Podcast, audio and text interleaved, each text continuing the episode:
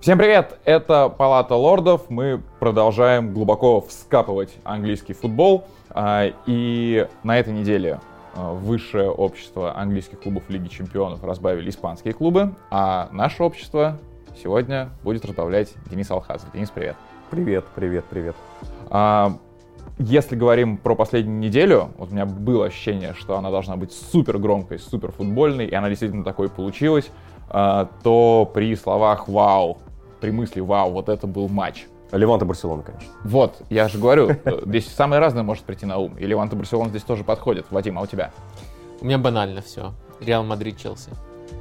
А, я думаю, что я знаю ответ на этот вопрос, но все-таки а, не только по интриге, не только по тому, как качались весы, да, но именно по качеству футбола. А, да, да, пожалуй, это было все на самом деле. И э, многосерийность, потому что Тухель исправлял именно ошибки первого матча и сделал это просто блестяще какие-то супер яркие индивидуальные эпизоды. Но самое главное, это, наверное, конечно, Модрич с его голевым пасом внешней стороной стопы. Э, и, конечно же, драма. И просто последовательность того, э, как, как все разворачивалось. По-моему, все тут... Э, любой тип болельщик и гик, и просто под пивко тоже. И гик под пивко, если сочетать.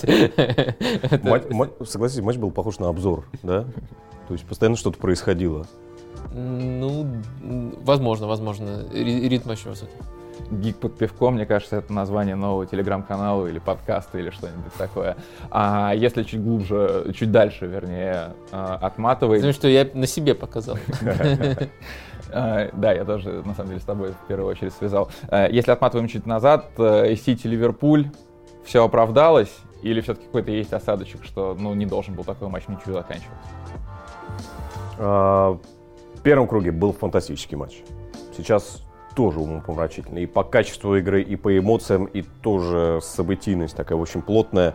Может быть, кому-то хочется, в частности мне, чуть больше перца в отношениях, в подготовке к матчу, то есть в освещении матча, потому что Гвардиола и Клоп э, проникнуты таким взаимоуважением, что иногда тошно становится. Я скажу честно, я э, не готов их за это ругать, но я немножко скучаю по временам, когда Мауринio и Конте э, как на взвешивании сверлили друг друга взглядом, да, как э, будто продавая бой UFC, главный бой года, э, чуть ли не приходили на оскорбление. Оскорбление это плохо. Но когда такие вот затянутые личности, как тренеры, да, которые должны держать себя в руках, они все-таки теряют самообладание, это говорит о какой-то уникальности, естественности и просто действительно дает больше жару противостояния. Ты путаешь, ты путаешь. Естественность ни при чем. У Маурини половина... Нет, там-то все было придумано, да, да, да. Э, потому что мне кажется, как раз-таки э, естественность это всегда здорово. Э, и она присутствует в противостоянии Клопа и Гвардиола. Мне кажется, абсолютно искренне они себя ведут. И моменты, когда вот после матча там журналисты Sky Sports говорят, не будем брать у них интервью, да пусть договорят, это, они же так мило общаются, но это действительно кажется абсолютно естественным, и, например, в этом плане мне нравилось э, противостояние Фергюсон-Венгер, потому что в начале оно было естественно свирепым напряженным, таким, да. свирепым, а в конце оно стало практически дружеским, там был и тот, и другой элемент. Два мудреца, да. Да-да-да, и эволюция тоже была вполне естественной, то есть они стали, ну да, можно сказать, если не друзьями, то приятелями постепенно. Но Интересно, они, они, никогда нас не обманывали. Интересно, сейчас они вообще дружат? Может быть такое, нет?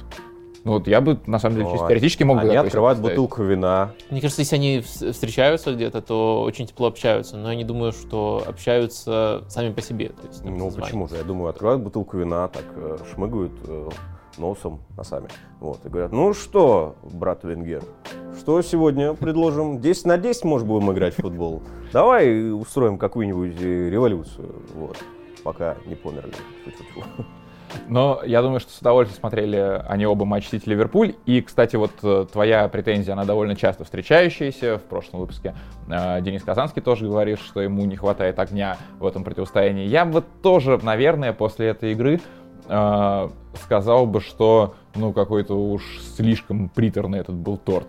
Э, и по поведению, да, и во время матча, и после матча. Хотя Тиагу за всех отдувался и должен был красную карточку получать, э, мне кажется, но все равно есть, есть э, такое. Но есть ощущение, что как будто Сити, Ливерпуль, Пеп и, Гвардио, Пеп и Клоп это, это вообще уже одна команда.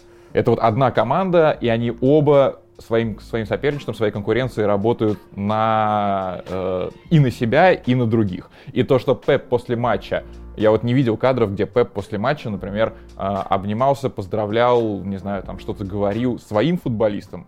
Я видел только, где он с Клопом, где он с Трентом, где он с Ван Дайком. То есть такое впечатление, что они уже даже не делят на своих и чужих. Знаешь, э, мне это напоминает э, одну фобию, когда э, роботы стали становиться слишком похожими на людей, когда их стали делать слишком похожими на людей, э, некоторые люди стали просто вот из-за этого бояться, их стали делать чуть менее похожими. Зловещая долина Да-да-да. называется. Да-да. Вадим точно репликант, я Да. могу сказать, точно киборг. И, и мне кажется, это так- так- так- так- такая же фишка. То есть эм, нам не нравится недофутбол, когда это вообще не похоже на, на, на, э, что-то высококлассное. Ну, это никого, никого не, это отталкивает.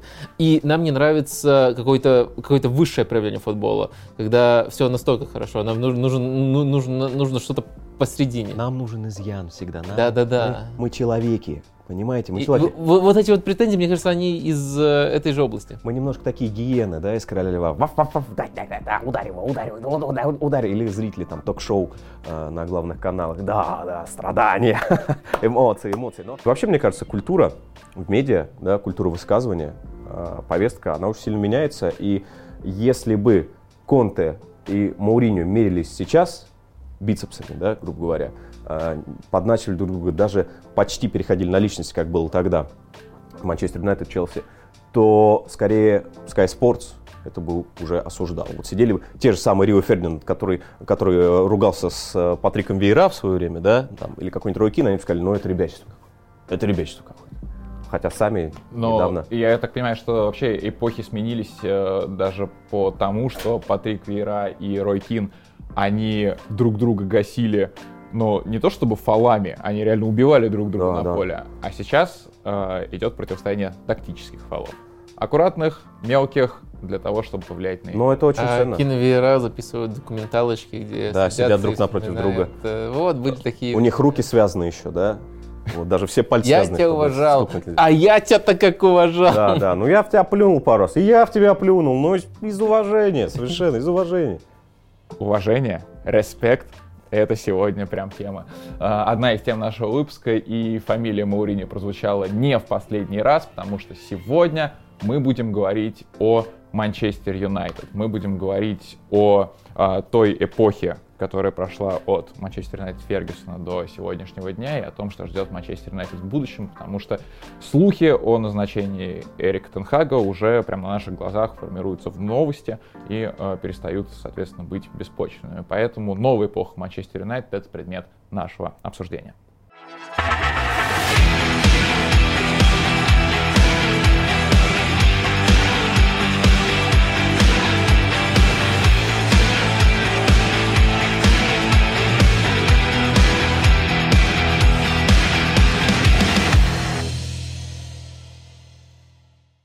Напоминаю, для кого-то, можно сказать, уже капаю на мозги, но все-таки э, даже хочется в некотором роде попросить вас, если вы смотрите на нас, нас на любых платформах, в ОККО, на YouTube или слушаете подкасты на различных аудиоплатформах, оценивать нас и писать комментарии. Оценки и комментарии доступны в Apple подкастах, нас можно оценивать в Яндекс Музыке. Э, Слушайте, если кто-то, например, э, на каком-то мета-подкастном уровне доходит до Кастбокса или ВКонтакте, везде-везде ваши отзывы нам очень нужны, ну и, соответственно, ваши оценки нам помогут очень сильно в продвижении.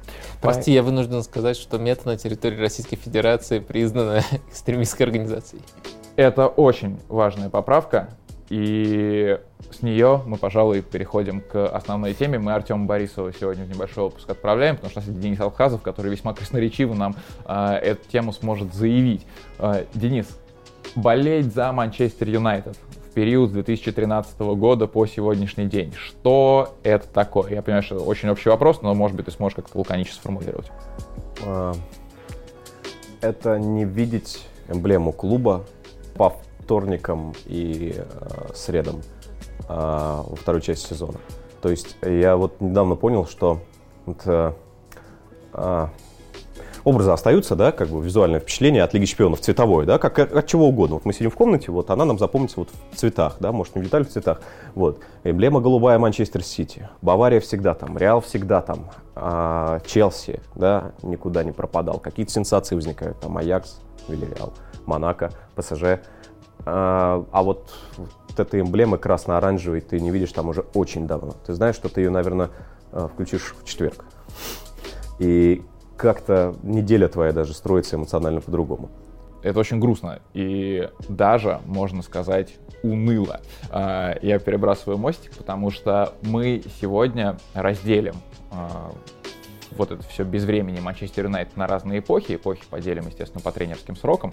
И э, каждому периоду дадим какую-то ассоциацию с одним из смертных грехов. Ну, всего это получается пять значит, два будут свободны, они останутся для следующих ну, тренеров. Ну, почему Гигзу можно приписать смертный грех спокойно? Ну да, мы не берем исполняющих и обязанностей. Да, да. Но на, на Гигза можно повесить на самом деле все сразу, и тогда уже разойтись. Но начинаем мы с э, Дэвида Мойса, э, который э, возглавил команду в 2013 году. И как раз с ним я бы связал такой грех, как уныние.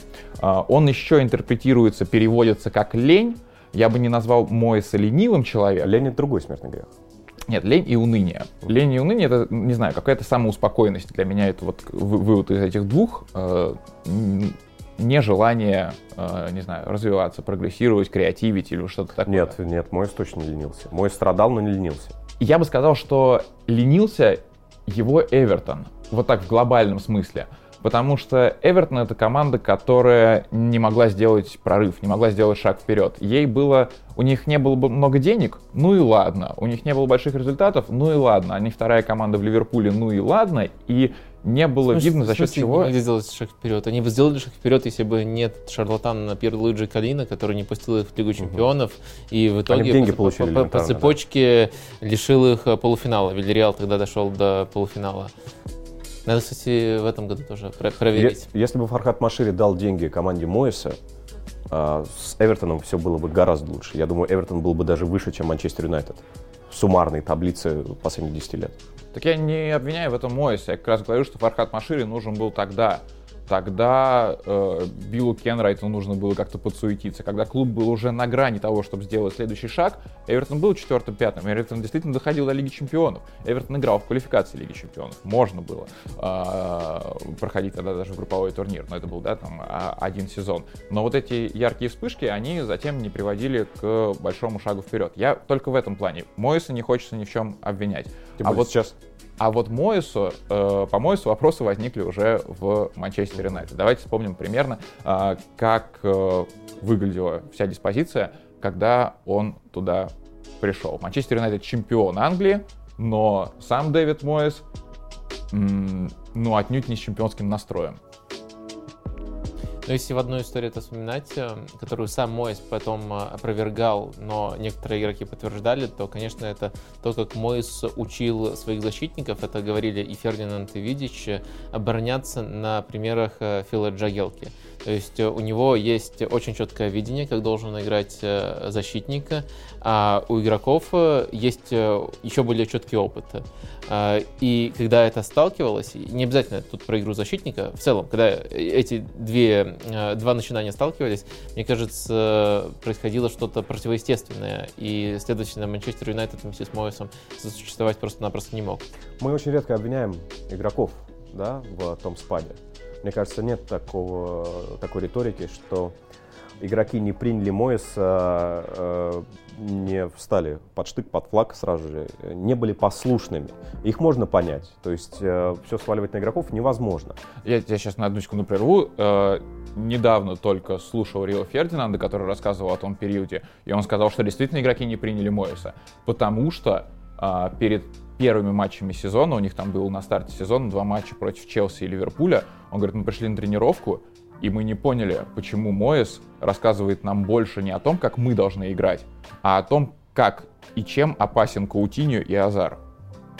Кого-то это сейчас смущает? Ну, вот. Это супер показательно, и это, по сути, делает случай Моэса самым простым для анализа. Просто очень хороший тренер маленького клуба оказался в большом клубе. И никакой э, этап его карьере, даже сейчас, успешность с Вестхэмом, он как бы не показывает, что этот тренер теоретически может тренировать большой клуб. И в Манчестер Юнайтед он получил попытку, и все достаточно закономерно закончилось. Мне кажется, вот тут как раз-таки очень цельная и весьма простая картина складывается, но то, что она простая, не делает ее неверной. Но ты вспомни, как он жил в Эвертоне. Ну, как существовал в Эвертоне, как менеджер, да, не просто как тренер. Ну, что бог пошлет, из того кашу и сварю. Вот э, присылают ему игрока какого-нибудь за 2 миллиона, да, он пытается его встроить, пытается развить какие-то его качества. А Манчестер Юнайтед, и сам сэр Алекс Фергюсон это потом признавал, требовалась перестройка. И мне кажется, сэр Алекс Фергюсон вот таким, серьезно, волевым решением абсолютного монарха бросил Мойса в пекло. Потому что Мойс вспоминал. Сэр Алекс Фергюсон позвонил ему, говорит, надо с тобой поболтать, приезжай ко мне домой. И Мойс вспоминает, что, черт побери, они у меня опять игрока заберут. Я еду договориться по какому-то игроку. Может посоветоваться с сэром Алексом, какого, э, какой игрок ему и для чего понадобится. И тут я приезжаю к нему, он говорит, you're an ex-manager все мои игроки теперь твои. Да, да, да, все мое теперь твое. Ну и вот это... И, и в конце диалога еще было, и мы забираем Фелани. Да, да. И действительно ведь забрали. Да, да, да. А, ну и давай, хорошо, давай поговорим про игроков. А, то есть это было действительно очень бедное трансферное окно лет 2012 года. А, Хуан Мата, по-моему. Зимой. Да, зимой. Мата зимой пришел. Окей, но сразу стал ставным. Протяжении этого сезона. Но а, мы смотрим на состав, а, давай сейчас просто пробежимся по фамилиям. А, состав выглядел следующим образом. Дехе в воротах. А, далее оборона. Рафаэль, Видич, Джонс, Эвра. Это вот по футболистам, которые больше количества минут Эванс сыграли. тоже много играл. Там вообще вот в защите ротации было, наверное, больше всего. Валенсия, Карик, Клеверли, Аднан Янузай и атака Руни Ван Перси очень расхожий скриншот, когда Манчестер Юнайтед выигрывает 8-2 у Арсенала, э, и состав перед этим матчем, типа, вот посмотрите, с какими игроками может сэр Алекс. А с этими игроками не может Моэс. Здесь все настолько просто, да, вот сэр Алекс с этими бы мог намного лучше, чем седьмое место и сезон без Еврокубков. Ну, нужно, нужно еще понимать, э, что возрастные лидеры были у этого Манчестер Юнайтед. То есть, если брать лучших трех полевых э, игроков э, последнего сезона Фергюсона, по-моему, это Эвра, Карик и Ван Перси. Угу. Тем уже было за тридцатку. И, и Фердинанд выдающий Фердинанд сезон провел. играл тогда. Фердинанд да, выдающий сезон провел но э, можно добавить Фердинанда. А, и что мы получаем? Даже сэр Алекс Фергюсон, конечно, он справился бы лучше. Он бы в четверку точно 100%, 100% затащил бы даже такой Манчестер Юнайтед.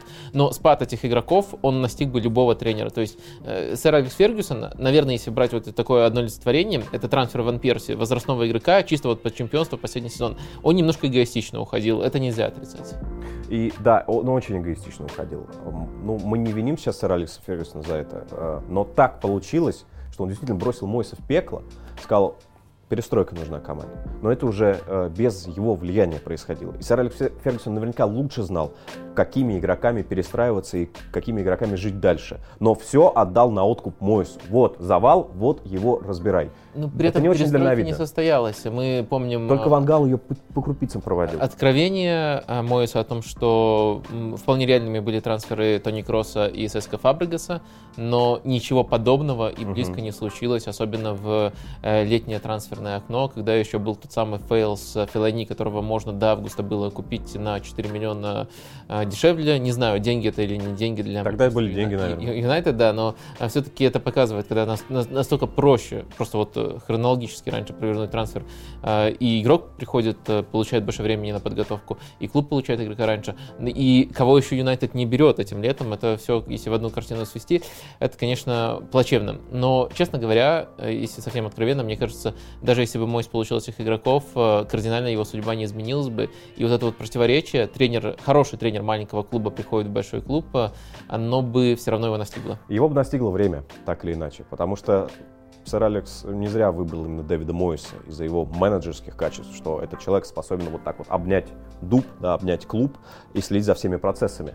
А... Вот э, одно из, э, одна из проблем Дэвида Мойса, как говорят, это то, что он совершенно не делегировал полномочий, он занимался всем состав я, трансферы я, скаутинг я, видео тоже будет мое.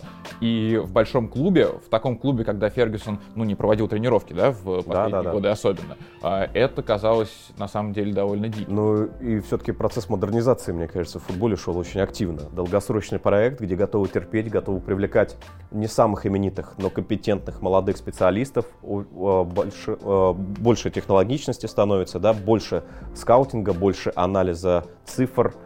А, а Манчестер Юнайтед хотел делать это the old way. Но если, э, если пытаться посмотреть на эту ошибку именно со стороны Манчестер Юнайтед, то есть э, не с нашей колокольни, вот что мы видим, что тренер не для большого клуба и все такое, а все-таки подумать, как они пришли к этому решению, то мне кажется, тут ошибка, э, тут ошибка уже немножко иначе будет формулироваться. Это попытка найти э, кого-то максимально похожего на Фергюсона, вместо того, чтобы признать, что в современном футболе это просто невозможно. Невозможно заменить Фергюсона, нужно было строить систему без Фергюсона. Позже, пытаясь назначать Мауриню Вангала, уже были другие другие ошибки, но, по крайней мере, вот это уже повторить не пытался Манчестер Юнайтед. Да, и мне вот интересно, Сэр Алекс Фергюсон единолично это решение принял. Понятно, он поставил в известность, наверное, когда он вроде бы в январе или в феврале объявил узкому кругу, не игрокам, очень узкому кругу, что в конце сезона уйдет. Вот как отреагировало руководство приближенное, да? Как Гил отреагировал, как Вудвард, который так или иначе в клубе присутствовал, и ему пришлось бы взять э, бразды правления свои, да, какие-то. Давай, да, заметим, что Дэвид Гилл, человек, который руководил Манчестер Юнайтед, руководил структурой Манчестер Юнайтед долгие годы, как раз в эту пересменку вместе с Фергюсоном и ушел. Э, Эд Вудвард стал теперь главным человеком. Ну, то есть Манчестер. сэр Алекс Фергюсон самодержец, да? Не, и не, остальные ему что-то советовали, они попытались встрять? А мне кажется, наоборот ситуация была. Э, сэр, э, сэр Алекс Фергюсон на самом деле немножко отнекивался от этого решения уже после того, как стало понятно, что Мойс неудача и что Э, ну, пока он был в клубе, Фергюсон его поддерживал, но уже когда Мойс ушел из клуба, он э, в каких-то мемуарах писал о том, что э, это не настолько было четко его решение. А что же? В том-то дело, что просто-напросто некому было на себя взять ответственность. Никто другой не готов был принимать такое решение. Ну, Глейзер — это очень апатичные владельцы, которые не вмешиваются вообще в футбольные дела. А Дэвид Гилл, он уходил в тот же сезон, что и Фергюсон. Эд Вудвард, но он сам только на новую должность приходил. И поэтому то, что Фергюсон мог подразумевать как совет — могли принять как его выбор, как его решение. Но при этом это решение не должен, там, уходящий тренер, каким бы крутым он ни был, он не должен принимать это решение. Uh-huh. Проблема в том, что Юнайтед некому было принять это Еще, решение. Еще, мне кажется, показательно то, что э, штаб Фергюсона, он же тоже разбежался. Да. Говорят, что Моэс там проводил Фейлон, переговоры, Малистон, да. хот, хот, хотел э, оставить того да, же да, Меллинстона да. и, и, и так если далее. бы ушел сейчас сэр Алекс Фергюсон, ну представим, да, если бы ушел сейчас, вот в конце этого сезона заявил, что он уходит, об этом руководство и весь отдел, да, футбольный Манчестер Юнайтед знал бы за год или даже за полтора. Уже тогда скауты, уже тогда э, э, аналитический отдел занимались бы мониторингом тренеров. И подробно вот досье на каждую составили и уже вынесли бы это на всеобщее вече. А тогда, мне кажется, пересменка происходила и на тренерском мостике, и в руководстве. И вот этот не, не хаос, а вот это вот действительно между царствия, да, когда никто не правит и все только принимают э, новые обязанности, оно привело к тому, что немного все пустили на самотек. И это потом расхлебывали с Вангалом и с Мауриньо. Но мне кажется, вот когда Моис пришел, он не дотягивал до уровня клуба, несмотря на стареющий состав. Когда пришел Вангал, он был лучше, чем состав, имеющийся в Манчестер Юнайтед. Когда пришел Мауриньо, все уже уравнялось. И клуб был не очень, и Мауриньо тоже. Вот так вот. Гладким переходный период не получился. Нужно было уже по-настоящему громыхнуть, в том числе громыхнуть именами. И тут начинают всплывать имена. Франк де Бур, Анчелотти, а, Конте, Клоп, кстати, которому Вудвард пообещал Диснейленд в Манчестер Юнайтед. И вот мое любимое на фоне всего этого Диего Симеоне. Ты mm. представляешь, если бы тогда пришел Симеоне в Манчестер? Могло бы быть лучше. Могло бы быть лучше, да. А, в итоге назначает Луи Вангала. А, и Луи Вангал, если обращаться к смертным грехам, ну, для меня это гордыня. Мы можем сейчас потом поспорить, но мне кажется, что э, гордыня, тщеславие, как ты это ни назови, особенно это хорошо выражается в его э, цитате еще не манчестерских времен, но она самая яркая. «Я такой, какой есть, уверенный, наглый, доминирующий, честный, трудолюбивый и инновационный». Ты согласен, что гордыня? Есть, есть у Луи Вангала такое, но он как-то это подает настолько харизматично, что хочется ему даже из этого симпатизировать. Некоторые самоиронии, да? Да, не то, что нет, не самоиронии, но просто э, верой в то, что он говорит. Потому что есть те, кто играют вот э, такую роль, роль э, напыщенного индюка. А Вангал это напыщенный индюк, и иногда он э, имеет на это право, потому что он действительно очень крутой. Если говорить о цитатах такого плана, то очень классно было, когда он э, приходил из Аякса в Барселону и сказал, на тот момент это было правдиво, что при нем Аякс выиграл больше, чем Барселона за всю свою историю. А еще было круто, когда он пришел в сборную Голландии в 2000 году, да? И ему дали контракт э, на 6 лет. Он сказал, отлично, у нас будет время выиграть два чемпионата мира и не квалифицировался на первый. Но я бы сказал, что гнев, потому что железный тюльпан, он запомнил своей воинственностью. Uh, and you, fat man. Uh, когда он падал, изображал симуляцию, да, uh, вот эта философия его, которая не то что философия уже казалась, порой просто доктриной. У него же есть тоже высказывание, мы спросили, почему Вальдеса выкинули из команды? Э, потому что он отказался играть за молодежку. Э, пока с основной он не готов работать. Вот. И э, если ты соблюдаешь мою философию, то ты играешь там, где тебе скажут. Если не соблюдаешь, ты уходишь из команды. Ты уже понимаешь, что это такая вот доктрина самая настоящая, догма, а не философия. Ну, не знаю, мне кажется, на гневе или на злость она в меньшей степени, по крайней мере, э, завязана, чем у Мурини, но до этого При тоже. Почему я считаю искренним, мне кажется, потому что были еще и другие эпизоды. Он э, приходил на пресс-конференцию с папочкой, где э, была статистика. Когда, да, с папкой. Long Ball United когда, да? Да-да, Long Ball, когда с, с Аллардайсом э, Да, это было круто. Э, если надо объяснить, если он действительно считает, что э, репортеры не понимают чего-то, он объяснял. Если нужно было где-то даже немножко унизить, он унижал. Так что мне кажется, что он всегда передавал свою истинную эмоцию. Он был самым обаятельным тренером Манчестер Юнайтед. И, наверное, будет им еще долго, потому что Эрик Тенхак, ну, это не одна из его черт главных, да, а, и это еще один укол в сторону Жозе Мурини. Наверное, ему бы хотелось обладать этим титулом. Два сезона Луи Вангала, ну, по большей части в футбольном плане они, конечно, характеризуются покупками. Если считать в евровом выражении, то это почти 300 миллионов. Угу. А какие имена? Ну, здесь реально нужно уже просто э, по списку просто читать. Демария, Фалькао, Блинд, Шоу, Роха, э, Эррера, еще с мойсовских времен остался такой гештальт незакрытый. Второй сезон. Депай, Марсиаль, Шнейдерлин, Швайнштайгер. Я даже вообще не укладывается в голове, как они размещались на поле. И в итоге МЮ, напичканный, нафаршированный очень-очень дорогими запчастями, а, должен был, я думаю, что это уже был не вопрос топ-4. Это был вопрос Блицкрига на первое место обратно. Вот именно с футбольной точки зрения, Вадим, а, почему Вангау не получилось в МЮ? А, я думаю, что задумка, а, не сработавшая задумка была в том, чтобы сделать то, что в итоге Гвардиол сделал а, в Манчестер Сити, то есть стиль, который на самом деле, в формировании которого и сам Вангал еще в Барселоне на самом деле внес вклад. И Гвардиол же, знаешь, что многое перенял. Безусловно. Конечно, это один из источников вдохновения, но не единственный, но в любом случае Вангал тоже может играть в очень похожем стиле, но что мы наблюдали на на поле э, непосредственно.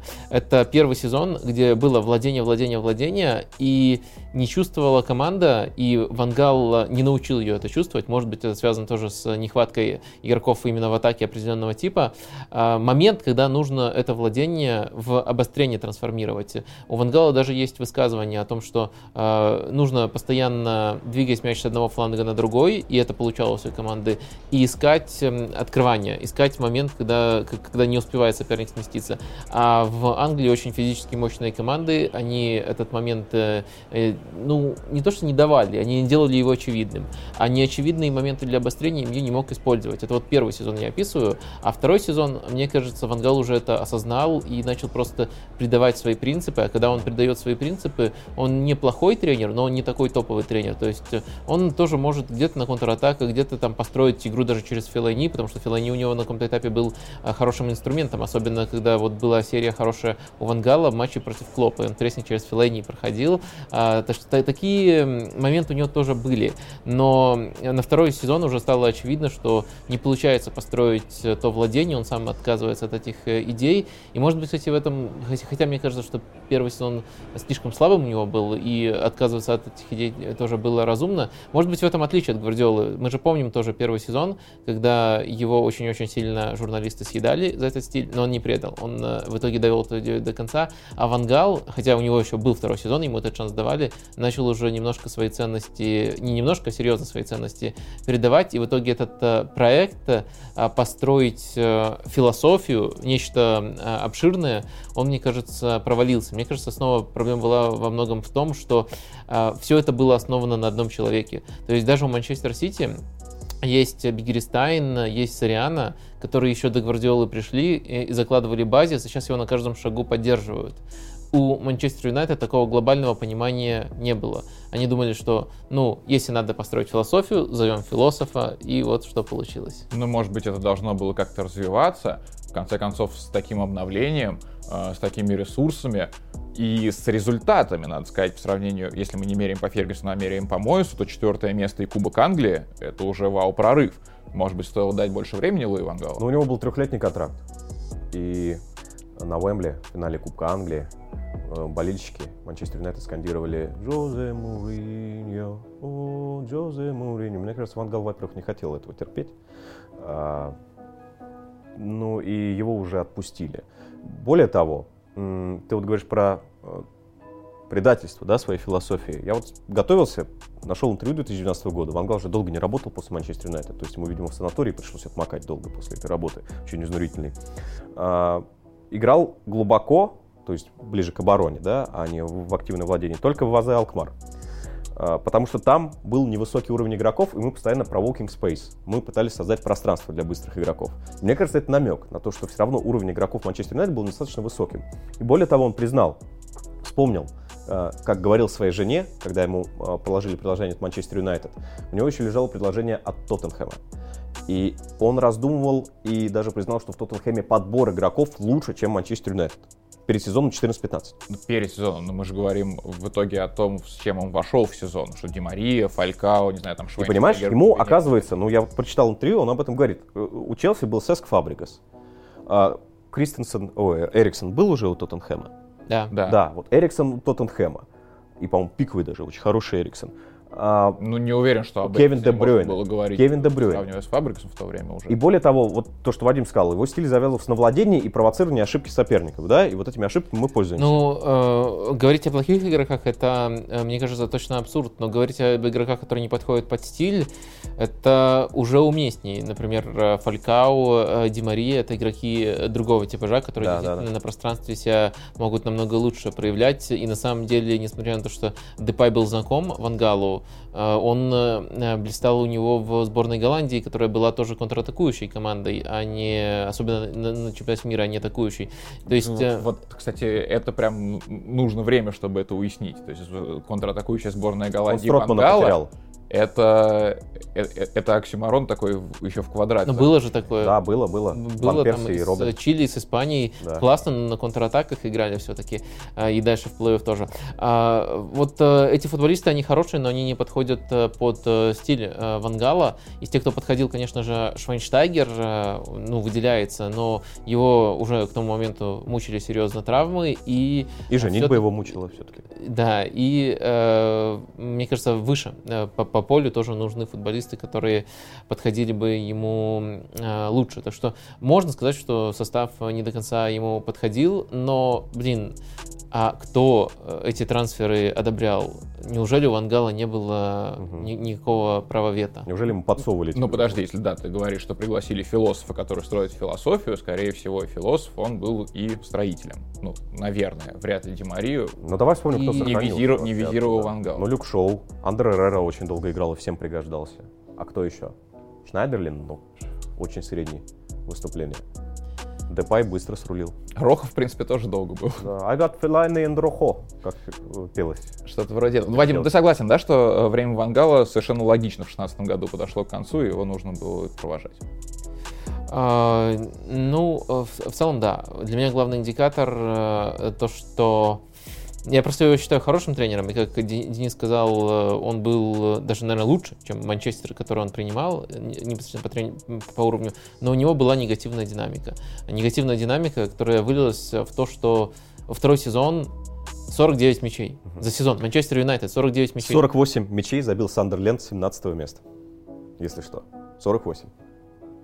И Манчестер это, на пятом структуре. это, и это не случайно, это отражало то, насколько уныло выглядел Манчестер Юнайтед. Э, И если в первый год эту унылость э, можно было объяснить, то есть э, у нас тренер, он строит владение, пока это просто владение без обострений, но он там еще немножко настройки, пол- ползунки потянет, и это будет владение и обострение и доминирование. А во второй год а что он строит? Уже вообще ничего не понятно. Кого, кого покупают? Как это сочетается с его принципами? Ну, э, казалось, что если он э, не может э, быть собой в Манчестер Юнайтед, лучше ему в Манчестер Юнайтед вообще не быть. Да, была классная история про одержимость э, Ван Гала его методами именно. На тренировке он сказал нападающим Робину Ван Перси, Уэйну Руни, ну и тем, кто вбегает в штрафную, что не надо бить первым касанием. Обработайте, пробейте или отдайте пас. И играли с Тоттенхэмом. Уэйн Руни получает прострел, вот классический, шикарный прострел от простреленции, э, извиняюсь, Валенсии, вот, и пытается его обработать, сильнейший прострел. И тут Кайл Уокер случайно въезжает в мяч и заносит его в ворота Тоттенхэма. И Руни особо не празднует, потому что лучше было бить. А тренер, наверное, сейчас э, довольный э, остается тем, что Руни взял мяч и обработал. Он же еще присылал э, видео каждому игроку, присылал огромное письмо с разбором тактическим ошибок в последнем матче. И никто толком не читал, об этом вспоминали даже. Поэтому Вангал прикрутил таймер, чтобы ему показывало, сколько игрок смотрит на это письмо.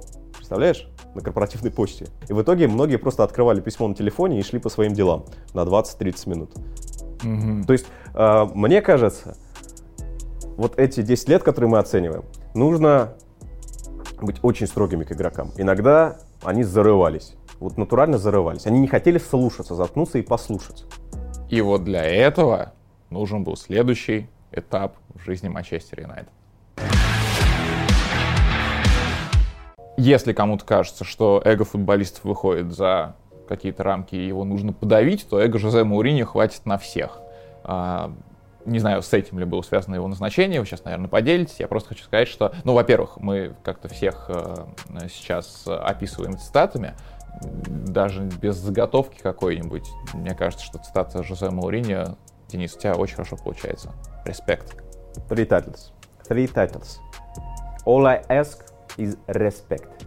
Вот, это именно оно. Он пришел просить уважения, он просил его до конца. И вот я бы здесь как раз э, не гордость бы ставил во главу угла, а именно гнев, именно злобу. Потому что этот гнев, он выражался в противостоянии не только с внешним миром, но еще и внутри команды. Муриньо как будто бы пытался бороться со всеми. И это вылилось еще и в личные конфликты. Ну, Вадим, согласись, а, когда Муриньо нажимает на свои привычные приемы, их становится слишком много, да, э, мотив осажденной крепости, мы в осаде, кругом враги, вы, журналисты, враги, А потом начинает выводить из себя уже совершенно неловко, уже провок- совершенно по-провокаторски соперников, да, тренеров соперника, это уже перебор. Значит, Мауриньо не справляется своими основными функциями. Вообще, мое ощущение, к тому времени я особо не радовался приглашению Мауриньо, потому что с ним же впервые в карьере, в карьере, по сути, произошел такой резкий провал. Начало чемпионского сезона Лестера, да, сразу после чемпионства Челси. И вообще, к тому времени Жузе разговорами, вот разговорами, то, как изменилась его риторика. Во-первых, он напоминал порно-сайт элементарно. Вот, причем плохой порно-сайт, где главное, чтобы ты туда кликал. Когда ты пытаешься включить видео, а у тебя реклама всплывает, реклама, реклама. И главное, э, как эта реклама зарабатывает, чтобы кликали на нее, да? И вот чем больше упоминаний Жозе Мауриньо, тем больше энергии у самого Жозе Мауриньо. И когда он начинает рассказывать, как было в прошлом, какой он славный тренер, вот когда тебе начинает говорить, как было тогда, как хорошо было тогда, и вот посмотрите, это был я, значит все, человек уже с прямыми своими нынешними обязанностями не справляется. Если что, мы все еще о футболе, и если что, мы все еще о Жозе Мауриньо Манчестер Юнайтед. А, но конфликтность Жозе Мауриньо, это прям вот первое, о чем мы вспоминаем. Потому что у меня на самом деле только-только вот этот ядовитый, ядовитый яд, извините за тавтологию. У меня в голове только вот то, что бедный Хуан Мата, которого, который освободился из Челси, тут к нему пришел опять Шоу. Мауриньо. Люк Шоу, которого загнобили абсолютно. Но Погба никому не жалко, да? А, Я думаю, здесь сидящих. Погба никому не жаль. Погба просто был даже позже, чем все это. Мы, кстати, ни разу его не упомянули. Погба пришел первый сезон Мауриньо, да? Да, при, да, при да, Мауриньо да. пришел. Но не знаю, почему не жалко. Э, просто Погба полностью и при других тренерах не смог реализовать, э, поэтому, э, мне кажется, есть большая склонность записывать это на него. Но, с другой стороны, Мауриньо получал, скажем так, самую лучшую версию Погба. Он был на подъеме, он приходил из Ювентуса в качестве суперзвезды. Другие наследовали уже Погба с багажом. А, Погба, у которого есть и конфликты с болельщиками, Погба, который не до конца счастлив в клубе, Погба, который не отрабатывает в обороне. Слушай, но на самом деле приглашение Муринью было очень популистским решением. Это решение нездорового клуба. Фанаты заждались, сколько они, 4 года ждали, или 3 года, да? Два Вангала и один Моиса. Манчестер Юнайтед должен выигрывать трофеи, встать ну, на победный путь. И вот этого, победителя берем. До, Но не оценили его вообще. Ну смотри, э, до Манчестер Юнайтед, ну и, кстати, и в Манчестер Юнайтед тоже, да, до Тоттенхэма Маурини всегда что-то выигрывал. Если болельщики Манчестер Юнайтед заждались трофеев, и э, вторая сторона медали это то, что действительно нужна, нужна была сильная личность, еще сильнее, чем Вангал, именно э, не только как личность, как подавляющая личность, то Маурини здесь идеально подходил. И Второе место было, было, мы же говорим не только про его прошлые заслуги, а, и вот этот его шедевральный требл, э, я просто сейчас э, тоже, когда готов смотрел материалы, нашел видео, я до этого не видел а, на праздновании а, Лиги Европы, а, победы в Лиге Европы, когда вот они на, на этом постаменте скачут с медалями и с кубком.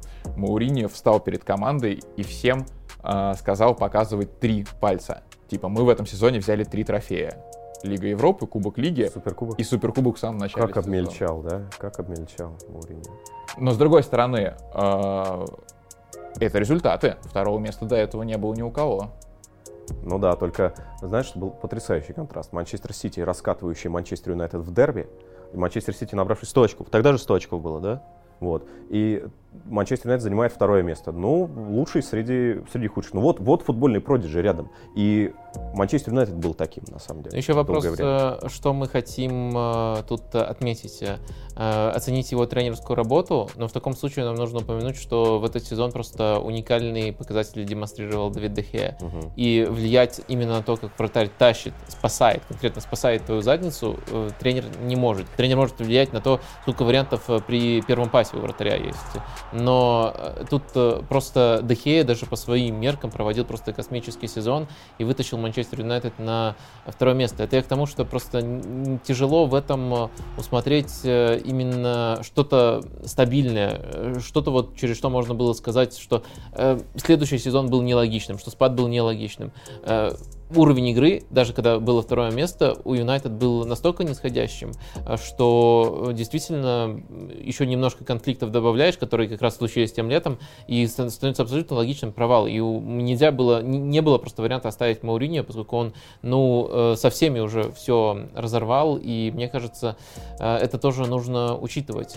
То есть сыграл... не было отрезка, когда Манчестер Юнайтед играл как команда Жуза Мауриньо. Каким был футбол Манчестер Юнайтед при Мауриньо? Я не помню. Я ну, помню, как... каким он был при Вангале, ну, но каким? Каким он Какой был? футбол Анчелоти, опять сюда возвращаем. Но... Ну, у него же были эти... У него был Ибрагимович, в конце концов, который забил в первый сезон, э, сразу же стал лучшим Смотри, даже как, не помню. как выглядит команда Мауриньо нормальная? Она выглядит э, э, так. Э, Сначала есть невероятно качественная позиционная оборона. Тут не было, тут был дырявый проходной двор, который тащил Дехея. Потом есть игрок, один игрок, не как там у Гвардиолы, там у Клопа целая система. Один игрок, вокруг которого строится атака. Э, Игрок, который может отдавать э, там почти 15, может быть даже 20 голевых за сезон. Фабрегас. Это был Снейдер, это был э, э, Фабрегас э, в Челси, это был Месут Азил в Реале. Э, Лэмпорт, наверное, если Челси еще более ранние братья. Э, И это, этот игрок получает свободу. И Мауриньо именно атакующего игрока, такого креативного, как минимум одного, раскрывает абсолютно в каждой своей команде. В Манчестер Юнайтед у него и этого не было. У него оборона была Он дырявой. таким дырявой. и сам Мауриньо говорил это потому, что ему не покупают нужных игроков. На самом деле, конечно же, тренерской работы тут должно было быть больше, потому что современные команды обороняются за счет компактности. Либо это компактность при прессинге, либо это компактность в своей половине поля. Мауриньо этого дать не мог. И не было игрока атакующего, который раскрылся бы так, как раньше раскрывались перечисленные у Мауриньо. То есть он пытался найти такого игрока. А Мата, которого он унас- унаследовал на эту роль, э, не подошел ему. Э, И вроде как они там историю старую уже сгладили между собой, потому что именно от э, Мауриньо Мата бежал когда-то в Манчестер Юнайтед. Э, Мхитарян, ну, тоже помним, чем все завершилось. В каком-то Ничего плане... не завершилось. К сожалению. Э, В каком-то плане э, Алексис Санчес мог стать таким игроком, пускай он с фланга действует, но он тоже, трансфер. да, может быть э, созидателем. Тоже мы видим, как все завершилось. Человек пришел есть, в первый день на тренировку и сказал, Не э, один. забери меня отсюда. Ни один из козырей, который, который Мауриньо в других командах предъявлял, в Манчестер Юнайтед так и не появился. Но вот после а, той трепки, которую задал Ливерпуль 19 декабря, да, по-моему, и Мауриньо уволили. Да, да, я, я радовался чему угодно. Чему угодно я, я был рад. Плюс Мауриньо, ну, мне его уже было немного жаль. У него уже, мне кажется, он стал сгустком негативной энергии. Он же особо в жизни ничему не радовался. Он жил в отеле в Манчестере. а Иногда на неделе приезжал в Лондон к семье, виделся с ним пару часиков и ехал на тренировку. Мне кажется, ему уже не особо нравилось работать, но он себя заставлял каким самообманом продолжать быть в большом футболе, быть на виду. И все печально закончилось для Мourinho и для клуба. Бедняжка, какие-то там 15 миллионов в год. Ну хорош, но за- депрессия, депрессия у человека может быть и когда получает 30 миллионов в год. Таким образом, назначение Сульшера — это как будто возвращение на несколько кругов назад. То есть, если раньше была потребность в том, чтобы вызвать бурю, то сейчас нужен штиль. Давайте все подружимся, обнимемся и спокойно начнем работать. Слушай, а мне кажется, у каждого назначения к тому моменту были свои мотивы. Ну смотри, сначала копируем Фергюсона, потом давайте модный философский стиль построим, потом плевать на стиль, давайте просто Побед, результат дать. победы. Да. А, ну, у каждого были свои изъяны, и в итоге цель не достигалась, но, по крайней мере, логика прослеживалась. И тут логика тоже. с- свой дух. Ну, ну, ну, нужен дух Манчестер Юнайтед. Это потом, Вадим, когда контракт дали. Ну да, ну в принципе это в итоге мы рассматриваем как один э, период Мгм. одного тренера Ну, мне и кажется, все-таки надо полгода. разделять. Надо разделять. А, вот до, что до, до матча с Пари Сен-Жермен и до реплики Рио Фернанда «Give him a contract». Вот надо разделять. Для чего и зачем приходил Сульшер и что он творил потом. Я такой заход дам, я уверен, что он будет противоречивым, и кто-то с ним не согласится, но опять-таки, если мы возвращаемся к смертным грехам, там же не, так- не такой большой выбор остается, но я бы из всего э, Сульшеру бы приставил чревоугодие. А, я попробую объяснить. Фантастик. Это, Фантастик. это, это отнюдь не э, говорит о нем как о каком-то, э, там, не знаю, плохом человеке с э, плохими намерениями, но мне кажется, что Сульшер, он питался. Питался своим имиджем, питался своим имиджем в этом клубе, питался своей репутацией футболистов. А, он э, питался, в конце концов, еще и гением Бруно Фернандеша, да, отдельных игроков. И ничего не давал особо взамен, ничего не выращивал, не готовил еду, а вот только-только заказывал. Ну, доставку. неплохо. Но я, это, конечно, не смертный грех, но вообще весь период Да, я согласен, заказывать еду это не смертный грех, Да. делаю. Давайте договоримся, чревоугодие не смертный грех. Официально признаем. Чревоугодие, ну, считается смертным грехом, но все-таки заказывать еду... вы, как лорды, давайте продвинем законопроект, что больше чревоугодие не считается смертным грехом. Но я думаю, что вообще э, годы с Сульшером прошли под эгидой профанации, профанирования вот эти ценности, идеи Манчестер Юнайтед, ДНК Манчестер Юнайтед. Вот э, после ухода Сушера я не понимал, что такое ценности, что такое идеи, что такое ДНК, и почему так много знакомых людей работает в клубе. И я был, конечно, рад такому кумовству. Это приятно всегда видеть, что Флетчер, Карик в пределе, э, Бат до поры до времени был в пределе, Ники Бат. Но в целом мне казалось, что просто... Лучше кумовство в клубе, чем Рональд Куман в клубе.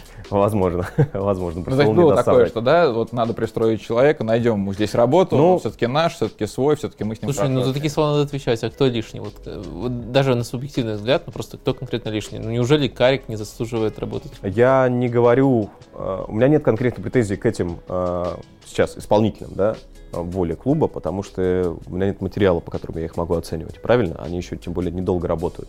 И с Никибатом также я не закапывался в дела Академии. Но в целом, вот ощущение, что мы создаем такой пузырь из тех, кто понимает ценности Манчестер Юнайтед и пытаются продвинуть клуб вперед. И вот сейчас этот пузырь лопнул.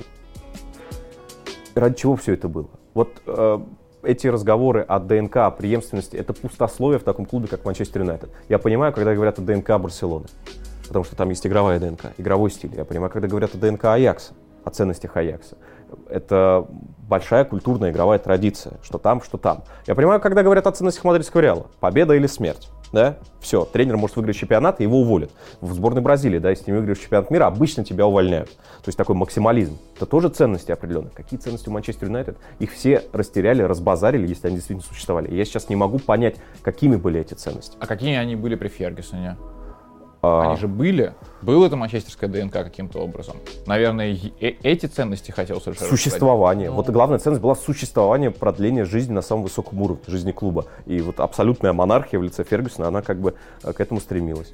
То есть э, другими руками ее уже никак заново не, Но не это, это пропало. Это пропало, потому что Фергюсон уникален но это пропало. Все, нужно строить по-новому, в соответствии, в соответствии с современными требованиями, проводить модернизацию. А хватит жить в прошлом. Нужно просто звать человека, который будет строить тебе нормальный, здоровый футбольный проект. Вадим, ты согласен, что Сульшер жил только прошлым?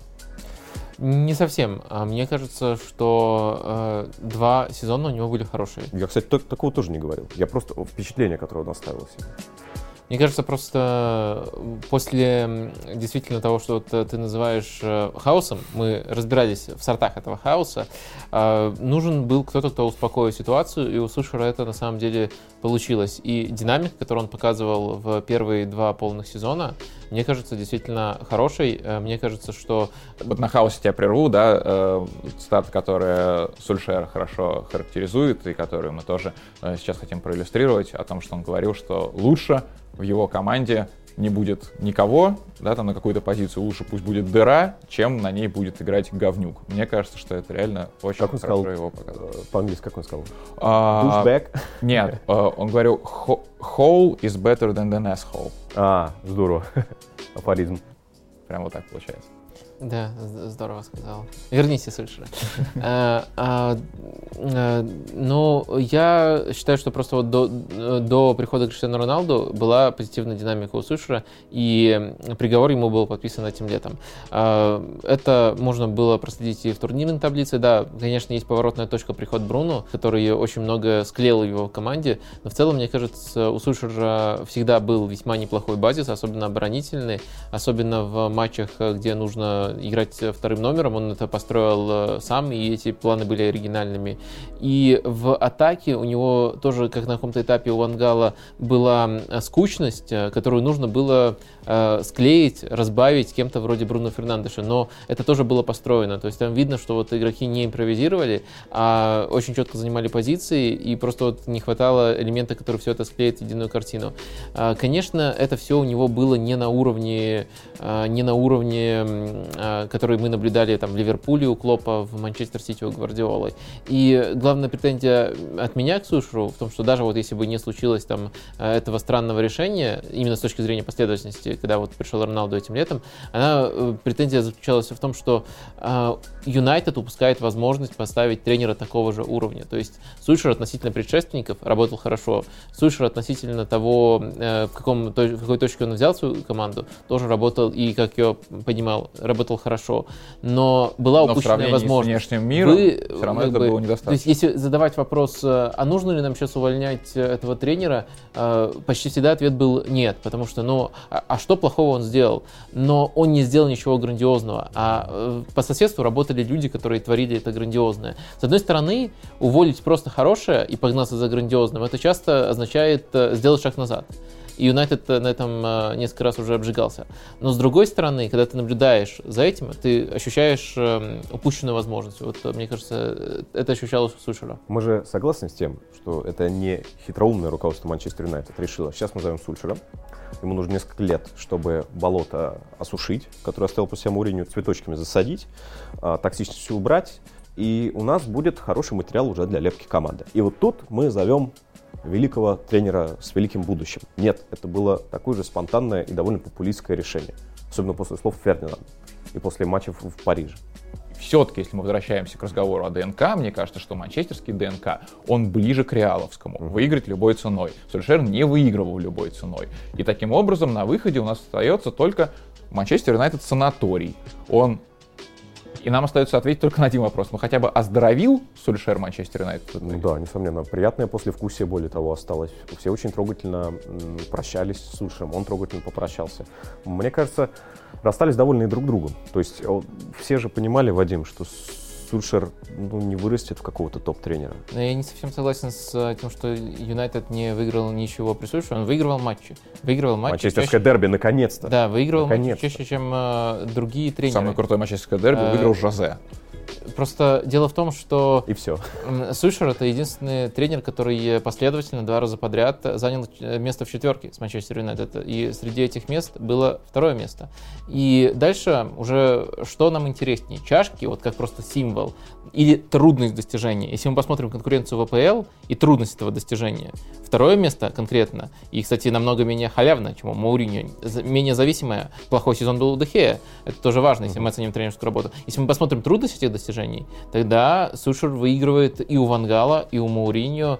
Ну, может быть, э, не выигрывает, если взять еще вот этот, этот хвостик, потому что последние э, месяцы его в клубе, но они были жалкими. Мне кажется, вообще он сам не понимал, что происходит э, и не понимал, как Юнайтед к этому пришел. И дальше уже вопрос только, какое, какая степень влияния у него было на летнее решение, потому что я считаю, что это катастрофа, которую нельзя привязать на кого-то конкретного. Там, на, я не хочу его привязывать конкретно на Роналду, но сначала ты строишь такую команду, а потом в нее внезапно, еще в самые последние дни трансферного окна добавляешь Роналду, но я не понимаю, как, как это, это могло привести к чему-то. Да, э, да, по-другому это не назвать. Сульшера увольняют, назначают э, по очень хитрой схеме временного рангника. Э, и, кстати, это тот шаг, который не был стратегическим, это был последний шаг Эда Вудворда. Э, надо тоже это понимать, что он э, так и не сделал вот этого дальновидного, э, долгосрочного решения. Он ушел раньше. Э, к нам приходит рангник, к нам это естественно. Рангник к нам тем, приходит. В тем, да, в тему, в, тем, в тему нашей программы. А, и мы, когда уже там оставшиеся смертные грехи расписывали, Вадим, э, ты, по-моему, сказал, да, что рангник, э, рангнику больше всего подходит похоть. Да, да, потому что если мы возьмем точку, в которую он пришел в Манчестер Юнайтед, мне кажется, все, со всех сторон, с кого ни посмотри, было очевидно, что он не тот тренер, который себя реализует в этих условиях. Во-первых, ему в целом ближе сейчас работа менеджерская, то есть более обширная, строить проекты, быть архитектором проектов. А во-вторых, э, э, состав возрастной, состав, у которого при прошлом тренере э, со всеми оговорками, что он не ранник, были проблемы в прессинге, а у ранника еще более высокие требования по прессингу.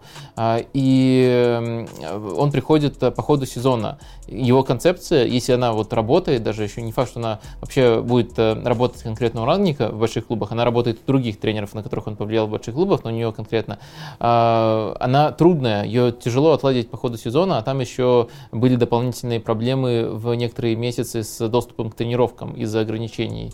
А, и в итоге мы получаем а, ситуацию, когда единственное обоснование того, почему он в это вообще полез, я очень хочу топовую работу. Хочу обладать. Да, и это, и это же, и это же действительно э, похоть. Он слишком хотел топовую работу и действительно, вот как в этом описании греха, забывает абсолютно об, об, обо всех э, других факторах.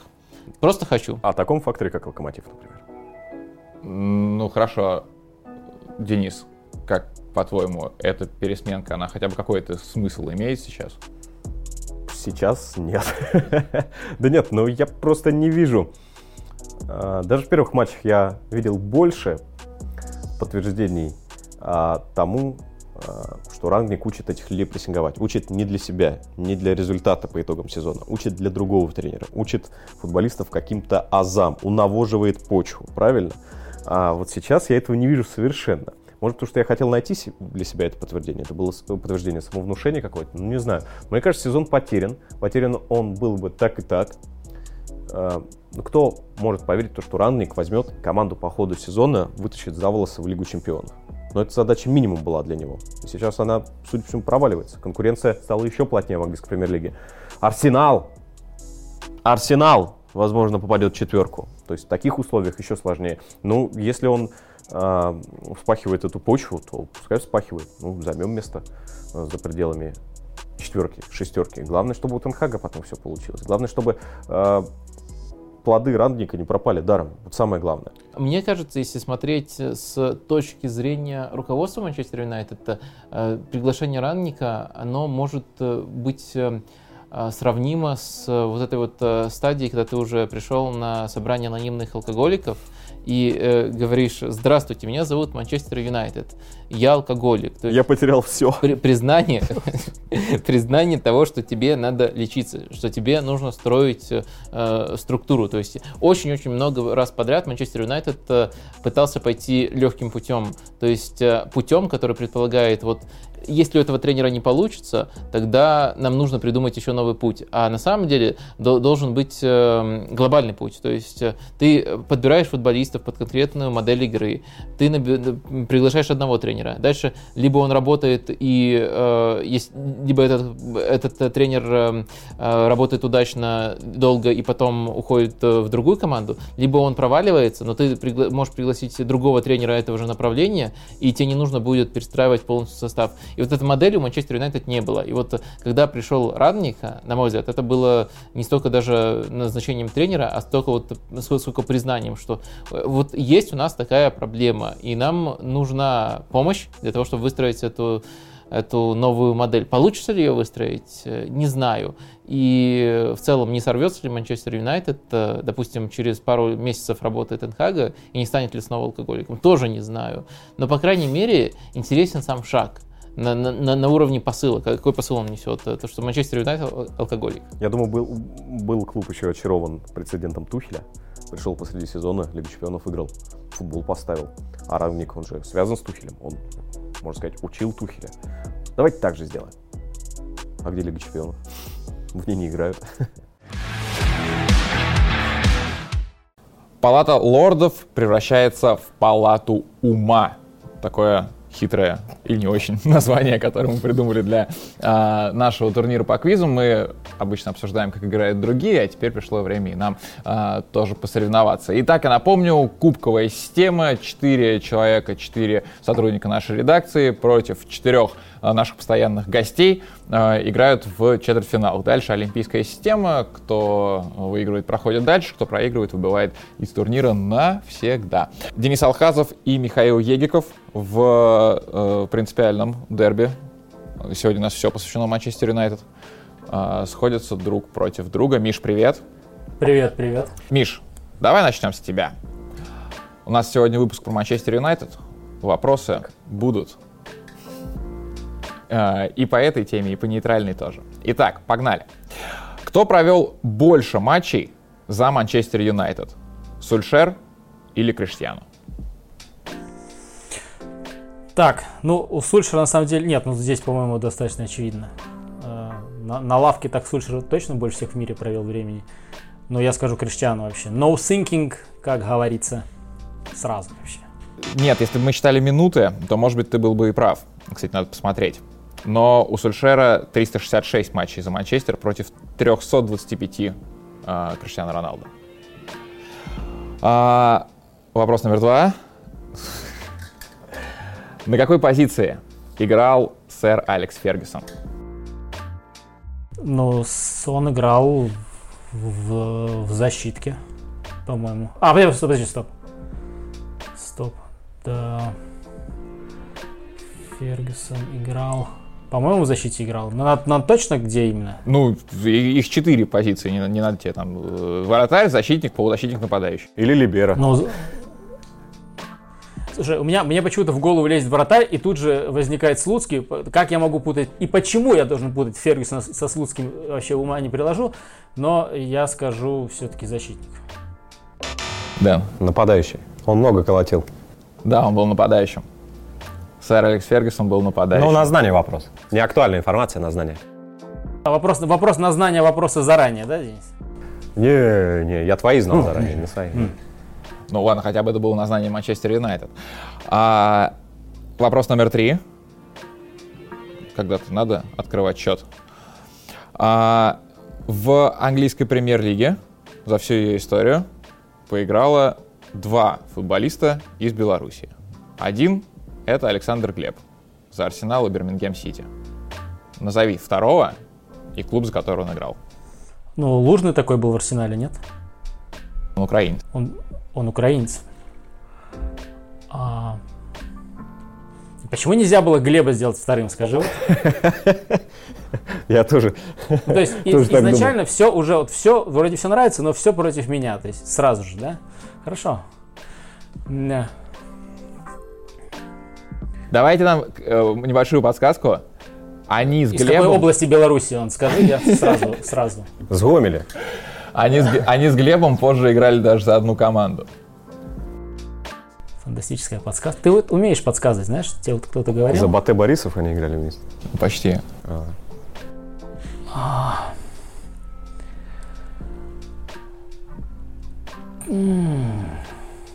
Я тебя вынужден немножко поторопить. Да, да. А, ну, не, понимаешь, это... Ты, ты своей подсказкой, в принципе, абсолютно бездарной. Ты время только потянул. Щас, Это российская кажется, команда, за которой они играли вместе. Психологическое давление оказываешь на меня сейчас. Ну, я пас. Слушай, э, он в Арсенале тоже играл. Один сезон у него был провальный. Кто? Ну вот белорус еще один. Нет. Нет? Это я с Лужным опять путаю? Нет, это латыш, я не помню, А. как, как- как его зовут, если честно. Ну, короче, правильный ответ. Сергей Корнеленко. А, вот она что. Сергей Корнеленко. 6, 6 по-моему, матчей за Блэкпул в Но, 2010 я- но году. по поводу Лужного я все равно проверю. Если я проверю, ты знаешь, что тебя ждет. Хорошо. А, вопрос номер 4. 4 — это счастливое число в этом сезоне. Я выиграл... э, Ну, я говорю от лица футболиста АПЛ. Я выиграл юношеский чемпионат Европы и стал его лучшим бомбардиром. Позже я забивал сборной России, уже на, сбор, на взрослом Евро. А еще в Англии я играл в одной команде с русским футболистом. Но взял АПЛ я не с ней. Я могу повторить. Лучший бомбардир молодежного Евро. а, Позже я забивал сборной России, уже на взрослом Евро. В Англии я играл в одной команде с русским футболистом. Но взял АПЛ я не с ней, а с другой командой. Я чувствую, это какой-нибудь э, испанец. Если я сразу, смотри, если я сразу пошел не туда, то как- какой смысл мне да, продолжать думать? Это же испанец. Но я так не должен делать, если что. Не-не, просто это же, ну, как бы, чтобы зря времени тратить. Играл с российским, выиграл, э, на- наверное, где-нибудь с Челси. Выиграл какой-нибудь Торрес. Это вот из серии Тима Вернер. Все сделал, но не попал. Это Фабригас? Это Фабригас. Как, как Фабрикас может быть лучшим бомбардиром Евро? Ну, Но он, был же атакующий В чувак. 2003 году. Так, ну и э, закончить блестящую серию, или вернее ее размочить, последний вопрос. А, это цитата Арсена Венгера, не уходим далеко от Арсенала. Читаю. Они приходят к нам в гараж, без спроса забирают у нас машину, а потом оставляют ее в поле без бензина. Мы ее заправляем, приводим в порядок, а через месяц они приходят снова. О чем или о ком? Аллегорично высказался Арсен Венгер. Ну, это не может быть э, Манчестер Юнайтед, да, через месяц, как раз месяц они явно не играли. Да, о чем или о ком? Там можно и так, и так сформулировать. Так, что, что, происходит, э, что происходит раз в месяц? Это, возможно, какой-то турнир, который только выматывает соки, но не дает никакого профита. Какой-нибудь кубок английской лиги, но это неинтересно было бы. А, ну и явно все соки не высасывает.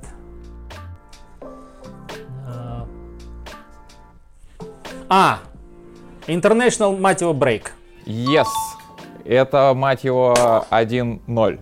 Только у Дениса 5 матчей в Я думал, запасе. либо Манчестер Сити, либо пауза на сборной, но пауза на сборной лучше, Да, конечно. э, так он сказал на самом деле про тренеров сборных, но мне кажется, что можно сказать просто, Ну, да, это международная пауза, это действительно Ну международная что, где, пауза. когда бы не засчитали, но ты Да, жалуешься, да, да. чтобы как-то еще было размучено.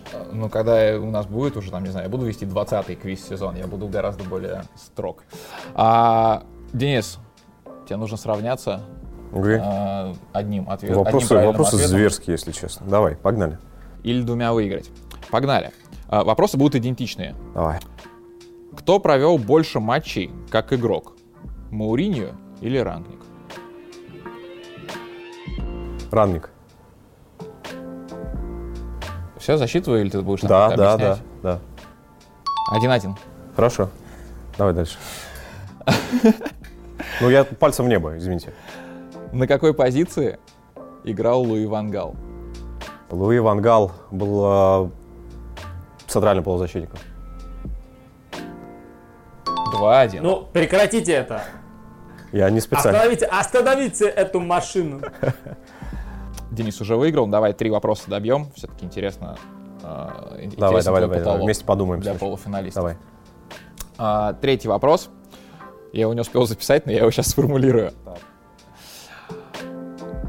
Назови футболиста, который играл против Сергея Корнеленко и под руководством Эрика Тенхага.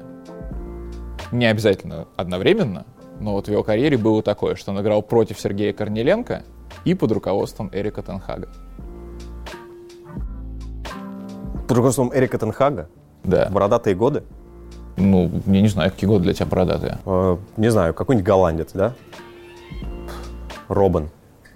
Ну, то есть я вообще, На клубном уровне. ну, да хорошо, Робин, На клубном уровне против Корнеленко. Робин. да. Крылья Советов, Бавария. Отличный матч. Все, я понял, я понял, я понял. А, у Тенхага, Тенхага. А, Квинси Промис. Да, но я тебе Ну, не не засчитываю. засчитывается, да, естественно, да. Квинси Промис. Я просто, слушай, э, размытая формулировка, потому что э, против Корнеленко играл очень много футболистов. Нужно было хотя бы локализовать, где против него играли. В смысле? Но нет таких, которые при этом еще Я сразу начал думать Тенхагом. об, об английском этапе карьеры, понимаешь? Так, о английском ты никого не вспомнил. Ладно, все, поехали. А, Кто я? Когда-то за меня заплатили почти 30 миллионов евро. Сейчас я намного дешевле. Я провел в АПЛ 4 сезона, сделал 3 голевые передачи, одна из которых вошла в историю. После Англии я играл в Италии, Франции и Турции. Блаттель?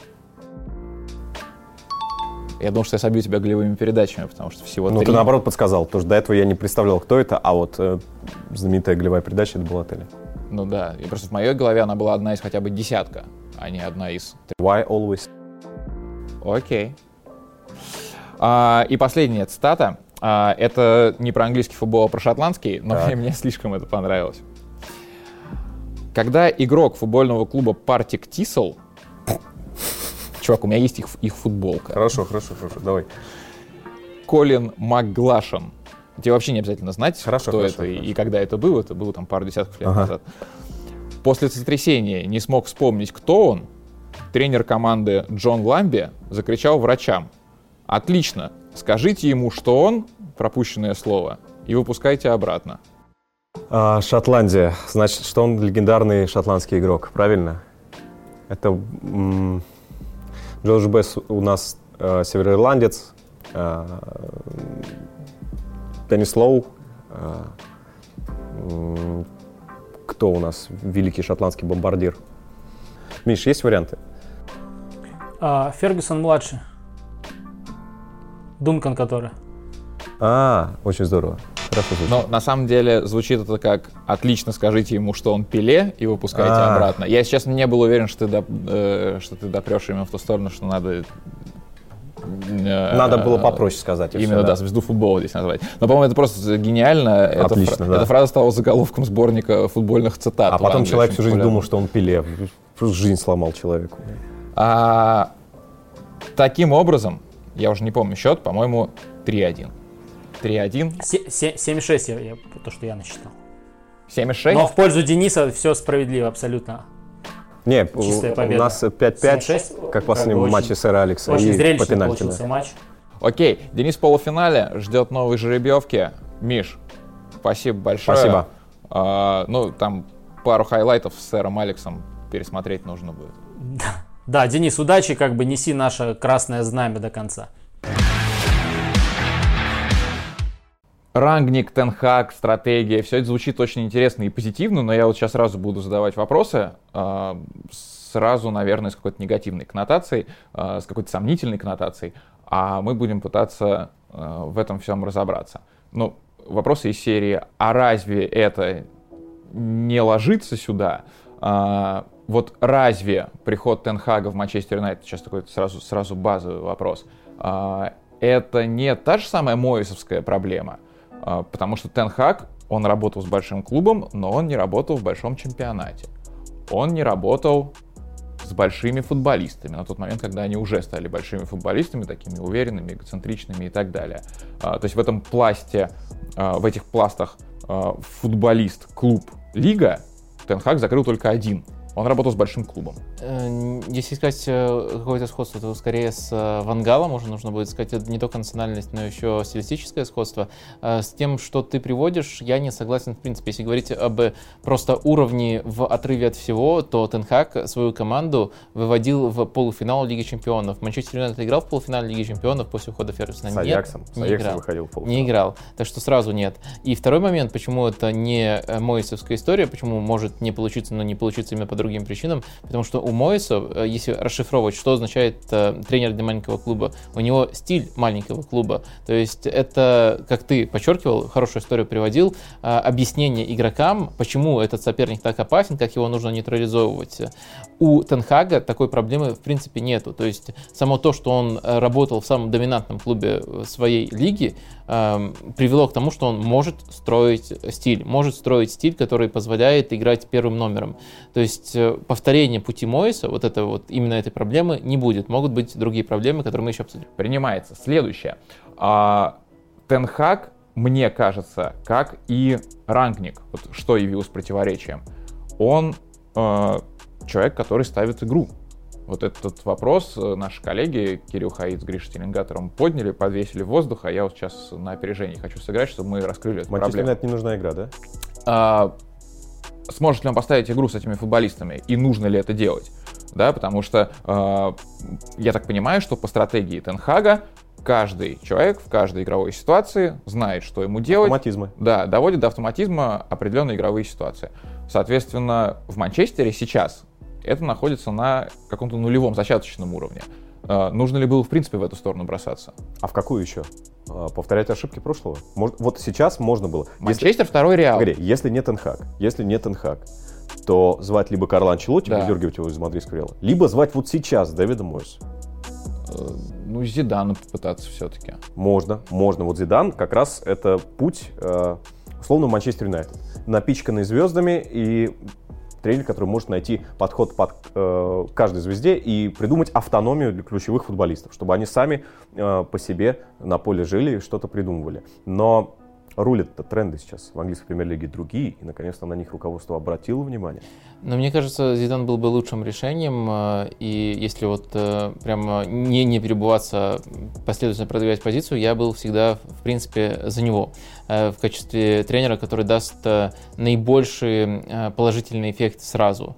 А Что касается Тенхага, то тут э, вопрос нужно формулировать, способен ли он, в принципе, ставить футбол того уровня, который ставят э, хотя бы Тухель, а если ему дать время, может еще там и как э, Клоп и Гвардиола. То есть не способен ли он поставить его сейчас с этими игроками, а способен ли он запустить процесс, который приведет Юнайтед вот в такую точку. Да, это не самый быстрый эффект. При Зидане эффект был бы быстрее, но вопрос надо формулировать так. Я думаю, что заслу- как минимум заслужил шанс в большом клубе показать, что он, э, вероятно, тоже способен ставить футбол такого качества. Давно заслужил. Но при этом, да, соглашусь давно, при этом важное замечание от Луи Ван Гала, от которого никак не уйти, коммерческий клуб, футбольный клуб. Про Манчестер Юнайтед, на самом деле, в, в текущей точке мы не знаем. Я, по крайней мере, стремлюсь быть максимально объективным и рассматривать два варианта. Это все еще коммерческий клуб, либо это коммерческий клуб, который осознал, что в футболе надо быть э, иногда и футбольным клубом, и начинает развиваться та- таким образом. Знаете э, корни высказывания Вангала? Потому что он говорил, что Манчестер Юнайтед коммерческий клуб еще раньше, в 2019 году. Он вспоминал предсезонное турне перед его первым сезоном, когда э, после чемпионата мира сразу ему нужно было э, раз в 4-5 дней, дней играть в США, колесить по США. С восточного побережья на западное. И они всех там разносили, но у него не было времени провести полноценную предсезонку с командой из-за этого. Зато деньги сыпались на Манчестер Юнайтед. Вообще, мне кажется, вот если честно, назначение Тенхага – это уникальный жест, когда не из стратегических соображений выбирается тренер, просто из-за чувства сострадания за одного игрока, которого нужно срочно спасать. Дони, ты свободен, ты будешь наслаждаться ныне футболом. Наконец-то. Дони Ван де Бек будет счастлив. Хорошо, давай тогда про игру, про стиль. Попробуем как-то залезть э, в голову Тенхагу и всем, кто принимал решение в Манчестер Юнайтед. А, И, э, Вадим, можешь сформулировать как-то Вот стиль? Именно Вадим должен делать у них головы похожие в некотором роде. Да, у нас теперь Светлые, в смысле, Манчестер- светлые в Манчестере головы. теперь будет два лысых шарлатана. Две головы. Две головы. Окей, а, ну а, самое главное это, наверное, то, как э, строить свои атаки. То, как играет под прессингом Аякса, и Тенхак э, сам это формулировал еще вот в тот самый яркий сезон, когда доходили до полуфинала, он говорил, что Ювентус и Реал э, их боятся, и боятся, потому что их очень тяжело запрессинговать. И дальше он э, говорил о том, что весь стиль заточен на то, чтобы и футболисты подходили под именно этот конкретный аспект. Это не обязательно, в Аяксе невозможно собрать просто самых звездных, самых сильных футболистов, но это футболисты, которые могут играть очень хорошо под давлением. А, И дальше у них есть еще структура, которая помогает подчеркивать еще сильнее эти сильные стороны. То есть Аякс выманивает давление, очень хорошо проходит это давление, это первый важный аспект. Когда нужно строить свои позиционные атаки, то у Аякса есть магия левого фланга, я бы это так э, назвал, потому что очень четко, э, четкий был упор именно на фланг, где чаще всего располагались э, Блинд, Тадич, Гравенберг смещался туда в этом сезоне. Раньше, когда был Фрэнки де Йонг, Фрэнки де Йонг тоже любил уходить на этот фланг и по-разному там взаимодействовать. Он мог даже становиться левым защитником, из позиции левого защитника тащить мяч, пос- поскольку там, получается, свобода у него есть для того, чтобы разогнаться. И, в общем, э, левый фланг — это очень важная зона, из которой очень много комбинаций происходит, и где часто оказывается для этих комбинаций 4-5 футболиста. Именно не центр, а левый фланг, и всегда вот э, был четкий перекос именно в эту зону. Отчасти это связано с э, футболистами, которые были у Тенхага, отчасти это связано именно с тем, как он строит футбол, потому что на другом фланге там часто просто все сводилось к изоляции. Там, например, Антони, если брать нынешнего исполнителя, э, и его умение обыгрывать. При этом э, я бы... Э, от- Свой Антони будет в Марси... у Тенхага, извиняюсь. Ну, не факт, что... он- Вернется из Севильи, одумается. Да, не, не факт, что э, будут, будет он, скажем так, начинать следующий сезон. Манчестер Юнайтед. А при этом важно отметить, что в таком футболе, казалось бы, однозначно заточенном на что-то интеллектуальное, были варианты очень разные именно завершения. Э, Есть варианты, особенно если брать вот сезон полуфинала Лиги Чемпионов э, с Тадичем в качестве ложной девятки. Ну, то есть супер современно, супер соответствует трендам, Сейчас Э, попроще, да, Аллер там, наш старый Сейчас знакомый. Аллер, да, э, нападающий, который способен играть в подыгрыше, но в целом это большой нападающий. И даже когда не было Аллера, были тоже варианты так, а, похожего типажа. Не, не совсем такого, но похожего. Например, против более слабых соперников раньше играл Хунтелар внутри чемпионата Голландии. То есть э, есть и чисто нападающий, есть и ложная девятка, и то и другое в системе Тенхага может давать результат. Ну и, конечно, еще собственный прессинг, тоже как положено современному тренеру. Если говорить о сходствах и отличиях от прессинга Ранника, мне кажется, это разные школы. У Тенхага этот прессинг более персональный. Э, если у Ранника он зоны, то у Тенхага он персональный, но фишка его персонального прессинга в том, что что они один фланг оставляют свободным. Э, то есть э, фланг, который считается менее опасным. Э, зато в зоне поля, кроме этого фланга, оказывается прямо максимально интенсивное давление. Как только мяч достигает этой зоны, тогда буквально включается его Аякс и уничтожает прессингом. И это было даже против очень-очень сильных соперников. Но смотри, я пока тебя слушал, сразу какие-то делал заметки. Э, заметки несоответствия. То есть э, у Аякса очень интенсивный футбол. Для того, чтобы все эти перемещения соблюдать, для того, чтобы все эти перегрузы соблюдать, для того, чтобы все это делать структурно, ну, футболисты должны бегать как страусы по полю. А у Аякса это есть, у Манчестера этого нет. Даже посмотрел статистику пробега по Лиге Чемпионов, она радикально отличается, просто банально пробег команды. А, да, э, то же самое нужно для прессинга ну, Манчестер Юнайтед команда, которая только начинает знакомиться с прессингом. У Аякса прессинг, контрпрессинг все-таки поставлен на э, совершенно на другом уровне. Опять-таки, э, этому нужно движение. Э, Аякс играет с довольно высокой линией обороны. Да, как здесь быть Манчестер Юнайтед с, с Харри Магуайром? Дать ему сколько, лыжи. И сколько ошибок из этого, из, из этого уже... Или ролики. Было. Э, сразу возникают вопросы, на которые ты думаешь, что ну, не найдутся ответы в ближайшем будущем. Так а куда торопиться-то? Если торопиться, то зовите Мойса. Увольняйте через год Тенхак, зовите Мойса. И по западному кругу все опять. То есть мы реально признаем, что ничего из этого, сейчас ни для чего из этого базы в Манчестере нет. И тогда получается, что нужно вообще менять весь состав. Да. Ну, не весь, но смотри. Зиеши берем, берем. Фрэнки де Йонга берем, Барселоне нужны деньги. Берем. И полузащита Фрэнки де Йонг, Донни Ван Дебек и Деклан Фокин Райс. Вот туда его пихаешь, и все. И царишь в английской премьер-лиге. Достаточно. Хорошо, мы можем прикинуть? Кто... 200 миллионов. А мы можем прикинуть, кто может останет, остаться в Манчестер Юнайтед, э, и как Манчестер при Тенхаге будет начинать, и вот кто ему чисто теоретически может еще пригодиться. Но ну, вот из всего состава, который сейчас есть э, в этой расстановке. Давайте там, не знаю, Дехе будет играть у, у Тенхага? Э, самый трудный выбор. Да. Сразу начинаем с самого трудного выбора, да. потому что Дехе проводит э, феноменальный сезон, и в этом году он просто лучший игрок Манчестер Юнайтед. С другой стороны, если смотреть не на текущий уровень, не на заслуги, а именно мы строим э, команду под конкретную модель, то ответа вполне однозначный. Нет, э, нужен... У него нет ног. Ну... Нужен вратарь не то... Нет, ну, в смысле, не играет ногами. И на самом деле не только проблема в первом пасе, но и в том, что он постоянно остается на э, линии ворот, что он не настолько агрессивен. Э, и высокую линию обороны тоже страховать нужен другого типа вратарь. Так что э, ответ мой тоже скорее нет. Переучим Дина Хендерсона. В смысле, переучим, научим. Научим. Дима, Дина научим. Да. А, так. Из центра дальше. обороны. Крайне, крайне защитники. А, окей. А, кого оставляем? Оставляем Шоу, правильно? Да. Но Шоу пригодится любому тренеру, я уверен. Кажется, и Шоу, и Телес на самом деле да. нормальная позиция укомплектована. А справа? А справа нет нормального игрока. Но я думаю, учитывая, что у э, Тенхага, как я уже описывал, особую роль играет именно левый фланг, а правый фланг может быть часто вспомогательным, какое-то время перетерпеть с э, Ван Бисака все-таки... С Далотом скорее. Ну, не знаю, мне кажется, все-таки Ван Бисака под это подходит лучше.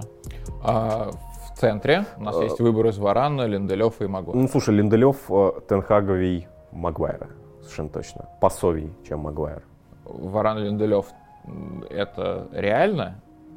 Да. Кажется, эта пара лучше, чем да, а, да, да. была у него в Аяксе, потому что в Аяксе у него очень низкорослые, на самом деле, центральные защитники, и найти баланс, чтобы и пасовал, и еще рост нормальный был у этого футболиста, ему так и, и не получилось, потому что эти футболисты просто стоят очень больших денег. Паутороса. Берем Паутороса. Да, да, идеально, идеально будет просто. Ну, не знаю, ну, то, то что левша, это, конечно, бонус, но в целом я не уверен, не, не так уверен Пасующий. в уровне Пауторуса, вот именно в уровне, а не в том, что он пасующий, и не в том, что Мы он записываемся левша. после э, ничьей Вильяреала с Баварией, если что. Ну, кстати, Пау Торс был, мне кажется, ярче еще раньше и на групповом этапе и в чемпионате Испании. Он еще забивает, кстати, Мгм. здорово, да, а, тоже. То есть, подождите, Маквайра мы утилизируем, ну, так, мысленно. Увы.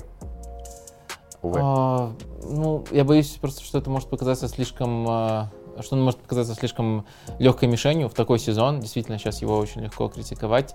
Но если добавить не только сезон, который он проводит, но и требования, которые есть, то думаю, все-таки, особенно учитывая его медлительность, э, что без него будет проще построить э, хорошую оборону э, Тенхагу. С другой стороны, Джонни Эванс, да, вот всех собак на него спускали. Был самым рогатым из, всех козлов отпущения в Манчестер Юнайтед, тогда еще, даже до Вангала, по-моему.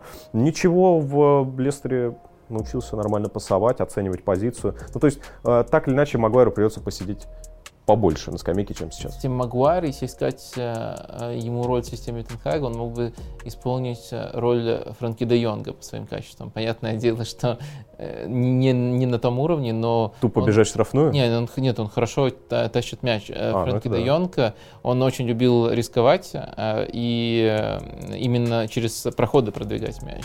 Но э, это может делать и Харри Магуайр. Но это, это такое, э, такое немножко извращенное занятие, потому что если вообще надо оставить Харри Магуайра и хоть как-то его научить существовать у Тенхага, то можно таким образом. Ну, давай... Эрик, добро пожаловать в Манчестер Юнайтед. Слушай, у меня нет для э, тебя Фрэнки де Йонга, но есть Магуайр. Он может играть в полузащите. И Тенхак просто разворачивается, как койот из мультика, обратно в Аякс. Ну, давайте хотя бы проблему Магуайра решать с учетом того, что у нас есть еще и полузащитники в Манчестер Юнайтед, и вот нам надо выбрать идеальную тройку, да, мы же понимаем, что Манчестер Юнайтед будет, скорее всего, играть по системе 4-3-3, а, Ну, 4-2-3-1 было у, в Аяксе Тенхага. м, э, хорошо, 4-2-3-1, при том, что... э, Хорошо, 4-2-3-1. В любом случае, нам нужно три э, центральных полузащитника различных функций. У нас есть э, опции Фред, Мактоминой, Пакба, э, Бруно. э, и давайте иметь в виду Ван де Бека, естественно, для которого это должен быть просто лучший момент в карьере. Опорника нет. Нет Ласса Шона. Нет такого игрока, как Ласса Шона, чистильщика. Согласен. Очень это, плохо. Это главная позиция, которую я бы усилял. Э, Мне кажется, Мактоминой вот именно в плане игры в пас это просто провал. Вот э, если смотреть, проецировать на эту систему, то что Позиционная оборона тоже провал. Ну, нестабильно, я бы сказал, Мгм. по-разному в разных матчах. А, а, Поэтому это, это очень уязвимая позиция. И тут, наверное, можно вспомнить опыт, который работал в чемпионате Голландии. Не факт, что он сработал бы, например, даже уже в Лиге чемпионов, когда Ван де Бека делали самым глубоко посаженным футболистом в полузащите. Может быть, э, просто за счет знания системы он сможет э, немножко эту роль замаскировать. Но вообще такого игрока надо искать э, на рынке, чтобы закрыл эту роль. То есть э, э, Ван де Бека делать не десяткой, поскольку есть еще десятка Бруно отличная, а Ван де Бека попытаться сделать э, опорником. И я думаю, что отчасти это может против некоторых соперников работать, но я думаю, что большие команды Ливерпуль и Манчестер Сити это, конечно, будут оголять. Нужен чистый, хороший опорник. Если вы говорите, что нужен новый опорник, то мы вместе с Мактоминым, соответственно, и Фреда особо не имеем в виду, да, потому что и он не сможет конкурировать Фред уже. другого типажа. Ну, это Он- полезная мне- вариативность Мне очень нравится, что как Фред раскрывается у ранника, он прибавил очень сильно. Но это будет другой футбол, не такой вертикальный. И я думаю, что Фред в лучшем случае игрок ротации в этом Мгм. футболе, но лучше, чем Мактоминой. Пригодится больше, чем Мактоминой, да. А, Ван де Бек, я так понимаю, что э, мы имеем в виду Бруно Фернандеша безальтернативно. Э, кто с ними должен играть третий? А, на самом деле Погба мог бы исполнить э, функции, которые исполняет Гравенберг, но тут есть э, два момента. Во-первых, мы столько раз в Погба разочаровывались, э, и у него всплывал изъян, например, которого нет у того же Гравенберга, хотя у них у двух э, агента Мина Райола. А, Он без мяча выключается. Погба выключается, Гравенберг не выключается. Но по набору качеств, по умениям, вот чисто если взять не не то, как часто он это делает, это что он, в принципе, это может делать, Погба эту бы роль исполнил очень здорово. Но это еще э, второй момент, который, о котором я как раз таки хотел сказать, это то, что Погба уходит. Я, я почти уверен по его поведению, угу. что он э, вот Свободным именно агентом. этим летом точно Манчестер Юнайтед покинет. Особенно вот эта пауза на сборной, посылы, которые она отправляла всем, имея возможность более свободно общаться с прессой, не без там, контроля пресс-службы Манчестер Юнайтед. Я думаю, что он все-таки уходит, поэтому это немножко бессмысленно ставить его на эту позицию. Но из тех, кто есть, э, Погба, а из тех, кого нету, ну, летом будем искать. Ну, из того, что я сейчас так понимаю, да, э, если надо там одну позицию усилить и две взять из резервов, то это опорный полузащитник новый и Ван Дебек с Бруно Фернандешем э, перед ним. Или Ван хочется Дебек, видеть, хочется видеть. И, да. Или 4-2-3-1, где Ван Но опорник На самом необходим. деле, мне кажется, это может быть одна из этих позиций. То есть одну позицию мы закрываем через рынок, а на вторую ставим Ван Дебек. А Ван Дебек э, хорошо знает систему, достаточно универсальный, чтобы на любой из ролей в тройке полузащиты Тенхага играть. Ну или нападение. Этим вопросом Манчестер уже не первый раз, не, в первую эпоху э, озадачился. Есть Санчо и Решфорд по флангам, да, может быть, будет Марсиаль, а, они могут работать с Тенхагом. Он может работать с ними. Я думаю, что здесь э, э это не будет первой проблемной точкой. А Гринвуда мы не рассматриваем, да? Допустим. Не, ну, не знаю, ну вот как мы... Видимо, не рассматриваем. Видимо, не рассматриваем. Хотя очень пригодился бы. Мне кажется, Санчо э, идеально вписывается в роль на правом фланге, где mm-hmm. нужно э, быть, э, во-первых, дриблером, но во-вторых, вариативность, вариативность приветствуется. У него есть, да, у него есть все качества для того, чтобы играть в этой роли. Так что он точно не затеряется.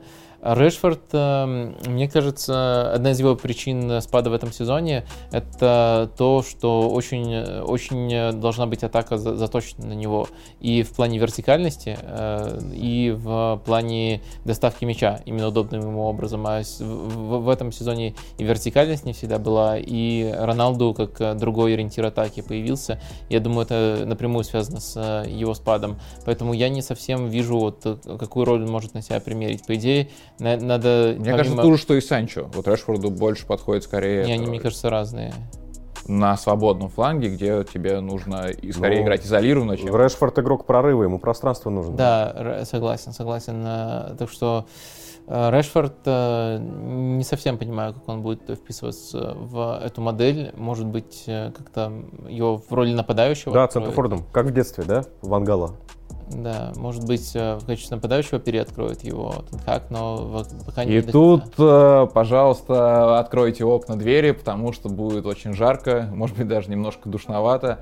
А, мы говорим о том, что лучший путь сейчас это как можно быстрее отказаться от Роналду. Э, будет не душно, не жарко, будет скучно. Да, лучше Манчестер Юнайтед отказаться от Роналду. А, я думаю, что Роналду... Чего ты на смотришь? Ну ты же согласен? Я тебе руку нет, тяну. Нет, нет, нет. Э, все, все, все, все плохие комментарии Денису. Э, я, я люблю Криштиану Роналду. Э, мне кажется, что он э, идеально впишется с мячом, то есть он может выполнять э, работу даже круче, чем, как бы это странно не звучало, чем Аллер, сомнительный комплимент для Криштиану Роналду, но без мяча. Вот как, как, как, как быть с первой линии прессинга? И тут два варианта ответа. Либо пытаться считать себя человеком, который сделает то, то, чего другому никому не удавалось. Убедит Роналду работать. Так что у Роналду-то есть две ноги, и он может бегать. И он может много бегать, но почему-то этого не делает. Либо все-таки принять за данность, что этого не получится сделать, и тогда действительно от Роналду отказываться. Тенхагу потребуется огромная помощь на входе, да, а, на первых этапах работы. У него в Аяксе была команда скромных тружеников, которые уже себя звездами возомнили или не возомнили в других командах, действительно звездных. И вот Роналдо это дестабилизирующий фактор. И тут, извините, при, придется выбирать. Либо Роналду, либо Тенхак. Их мирное сосуществование, я думаю, не очень-то возможно. Увы. В конце наметим по пунктам э, лаконичным дорожную карту. Что нужно, чтобы Тенхак, а судя по всему ему действительно дают контракт там, на 3-4 года, эти 3-4 года в Манчестер Юнайтед отработал. Деньги. Понятно. Много денег. Ну, вот мы же сейчас составляли не тоже дорожную карту, мы перелопачивали состав, мы сватали людей.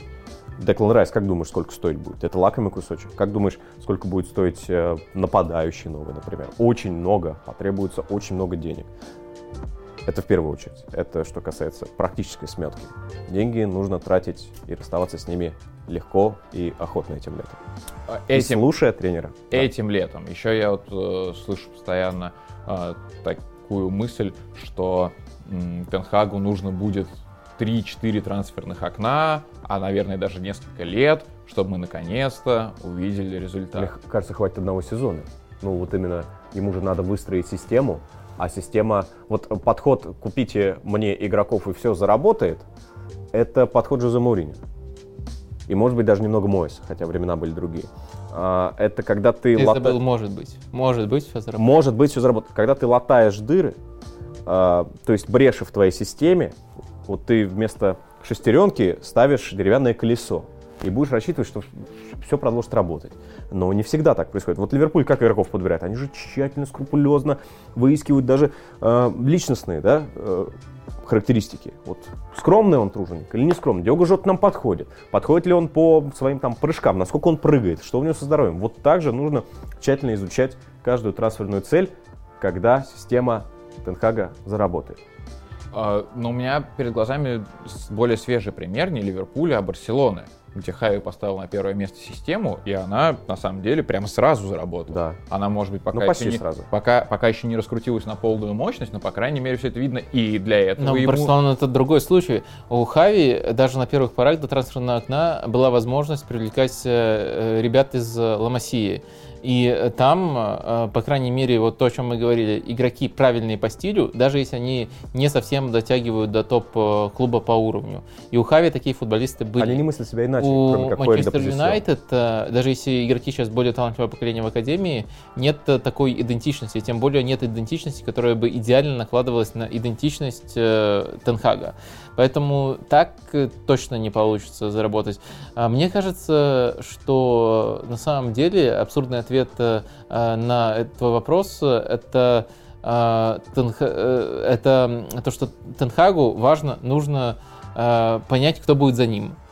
А, И э, неважно, получится у него, либо не получится, долго это продлится, недолго. Очень важно будет для Манчестер Юнайтед, каким будет следующее решение.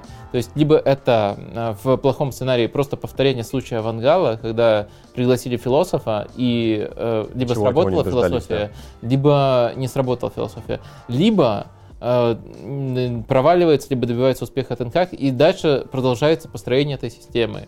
А, То есть важно для Манчестер Юнайтед, чтобы тренер перестал быть козлом отпущения, потому что мы наблюдали ситуацию много-много лет, когда были разные по типу, а, но все-таки козлы отпущения. И то, что они станут козлами отпущения, было понятно на момент их назначения. И сейчас впервые, вот эта маленькая почва для оптимизма, очень много нужно все поменять, э, впервые есть ощущение, что может быть сейчас Юнайтед хочет назначить тренера, а не козла отпущения.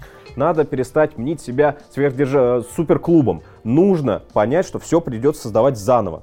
Заново, все разбазарили уже. Весь статус нужно нарабатывать долго и мучительно заново. И перестаньте слушать сэра Алекс Фергюсона, потому что он желает блага клубу, но не всегда это благо клубу причиняет своими решениями. Роналду.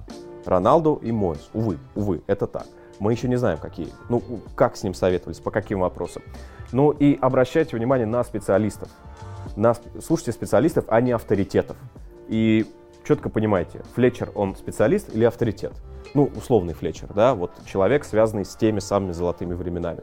То есть нач- надо начинать все заново. Надо стать технократами, нужно модернизироваться и отринуть все свое вот это вот великое прошлое, потому что оно, блин, прошлое. И его повторить можно только тщательно, кропотливой и новой, по сути, работой. Спасибо большое, Денис. Спасибо большое, Вадим. Мы как могли э, из всех существующих э, уже конкретных фактов, всех слухов э, пытались картину вокруг Манчестер Юнайтед сформировать. Я напоминаю вам, пожалуйста, ставьте нам оценки в везде, где вы нас смотрите или слушаете. И особенно сейчас актуально хочу проанонсировать финал Кубка Голландии. В воскресенье вечером. Вокка. Эрик Тенхак против ПСВ. С э, большой с большой программой э, вокруг этого матча. У нас будет разогрев. А, а сразу после этой игры Севиль Реал или Реал Севилья, не помню точно. Я тоже не помню. Ну вот, неважно. В общем, э, еще одни хорошие ребята будут играть, еще одни хорошие ребята будут для вас работать. Тоже э, в полном объеме этот матч осветим, поэтому на воскресенье вечер отдельный акцент. А там уже скоро выйдет программа «Ла-Ла Лига». Э, наши хорошие друзья и потом уже не так далеко до нашего следующего выпуска Палаты Лордов. Поэтому вот вам планы на неделю. Всего доброго, до свидания. Эрик Тенхак, Ред Арми.